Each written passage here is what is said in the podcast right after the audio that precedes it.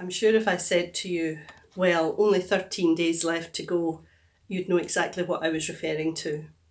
Now, I don't say it to cause you any kind of panic or to start you down the road of wondering what you've still to do or start questioning if you've forgotten anything.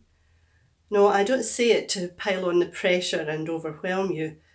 After all, Christmas time can feel overwhelming enough as it is. But I am going to say it again there are only 13 days left until Christmas. 13 days left to get ready. And I suppose in that statement, there's a question for all of us. In this season of Advent, this season of preparation, are we prepared? Are we ready? I'm not really talking about things like making lists and checking things off, or writing cards or buying gifts, or making sure that the food supplies are in or at least ordered. What I'm really asking is are we prepared? Are we ready to welcome the Christ child? Truth be told, for most of us, all the other stuff seems to steal the preparation time needed to get ready for the birth of the Christ child. It steals the preparation time needed to receive and welcome the Christ child into our hearts, into our lives. We all know that a baby isn't born instantly, it takes time, and during that time, there are preparations made to get ready to receive this new life into the world. And this baby, the one who should be the focus of Christmas Day, won't be born in our hearts without time and preparation.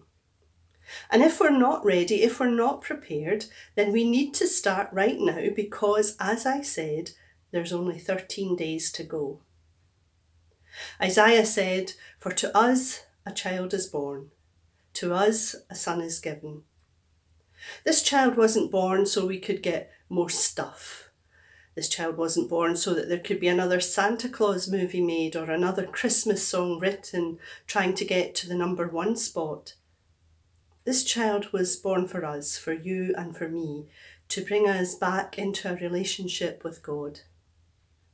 Emmanuel, God with us, born a tiny, vulnerable baby, born into poverty. God entered this world of inequality and suffering for us, to connect with us. The least we can do is to prepare ourselves properly to receive Him. So, how can we get ready to welcome the Christ child? Well, perhaps as we recall the Christmas story, you know, that story we feel we have heard so often that we only kind of half listen to, we can find some things that might help and direct us. Do you remember what Mary did as soon as the angel Gabriel left her? She went to the hill country of Judea, to the home of her cousin Elizabeth. And after they had greeted one another, after Mary received no condemnation from her cousin because of her status as an unmarried mother to be, but rather that Elizabeth recognised the gift to the world that this child would be, Mary prayed. We call her prayer, her song, the Magnificat.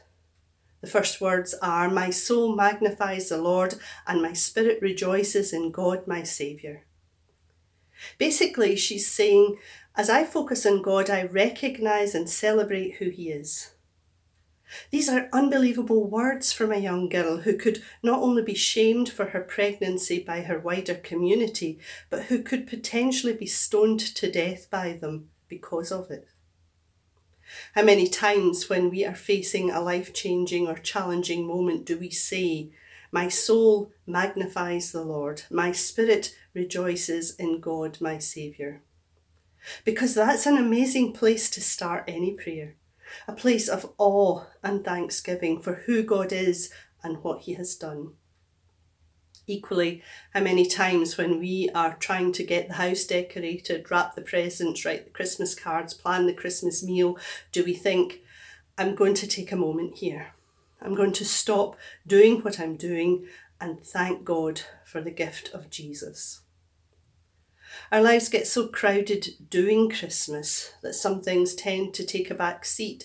And it's quite ironic that in a season when we need to connect more with God, we can find ourselves praying less. In a season when we should be focusing our thoughts on God, recognizing who He is and what He has done, that He is pushed to the edge of our preparations. To be ready to welcome and receive the Christ child, we have to stop long enough to focus our thoughts on God and connect with Him. Mary did. So, in this season of Advent, this season of preparation, perhaps we can follow Mary's lead and pray. Perhaps, too, we need to actively avoid the trap of materialism. It's one of the oddest things about Christmas. Jesus was born in humble surroundings. He didn't even have a bed. You find him wrapped in strips of cloth and lying in a manger, a feeding trough hewn out of the ground and filled with hay. And yet, often we look for Christmas in the most expensive gift we can afford. And we gift wrap it and we stick bows on it to make it look even better. And if we can't afford it, we put it on the credit card. And if we can't do that, we buy something that looks more expensive than it is. And guess what? Almost every gift we give will be forgotten by this time next year. I mean, if challenged, how many would be able to write a complete list of all their Christmas presents from last year or the year before or the one before that? Deep down, we know that money can't buy love, that expensive Christmas gifts don't mend relationships, that more doesn't mean better. But the commercials that drive our Christmas shopping are so seductive. And I think that's part of the reason that we cheat ourselves out of the welcoming the arrival of the Christ child. Because our gifts become the centre of Christmas. When it comes to our Christmas budget, it might be that the classic less is more should guide us. You see, if we were to spend less, it would mean we would have to focus more on why we gave something alternative Christmas gifts, handmade gifts, gifts of service, all focus on our relationships. I know that for me, the most meaningful Christmas gifts have to do with relationships, the time and effort put into something, the handmade card and gift of a child or from someone you love, shows that for just a while you were the focus of their thoughts. Christmas is the gift from heaven God's Son freely given. You won't find this gift under a tree, no matter how great or how small your budget. The first Christmas began in simple, basic surroundings.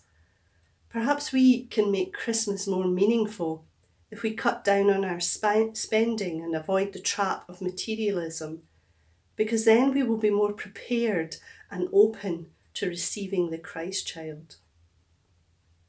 As I've already mentioned, Christmas is about relationship relationship with God and with one another. God wanted a relationship with us. This is the truth of Christmas, the truth of Emmanuel, God with us. The heart of the gospel message is that God took on human flesh in Christ so that each one of us can know him in person not just at some distant point in the future or in some distant heavenly realm, but here and now in the routine of everyday life, we can know Emmanuel, God with us. For in Jesus we see the love, the mercy, the compassion of God. And in Jesus' teaching and example, we see what our response to that recognition should be love, mercy, compassion shown to those around us, those nearby and those far off. So, anytime we sustain an existing relationship, restore a fractured relationship, build a new relationship, or reach out to those who feel they are alone in the darkness of the challenges of life, we do the business of Christmas. Charles Dickens wrote a story that has done much to shape our modern understanding of Christmas. Through the characters of Ebenezer Scrooge, Jacob Marley, the Cratchits, and Tiny Tim, Dickens gives us a parable of what Christmas aims to do for and with us. The presence of God, symbolised by this child so humbly born, comes into the night time of our lives to heal, transform, and empower us, to take our eyes off ourselves and be aware of those around us.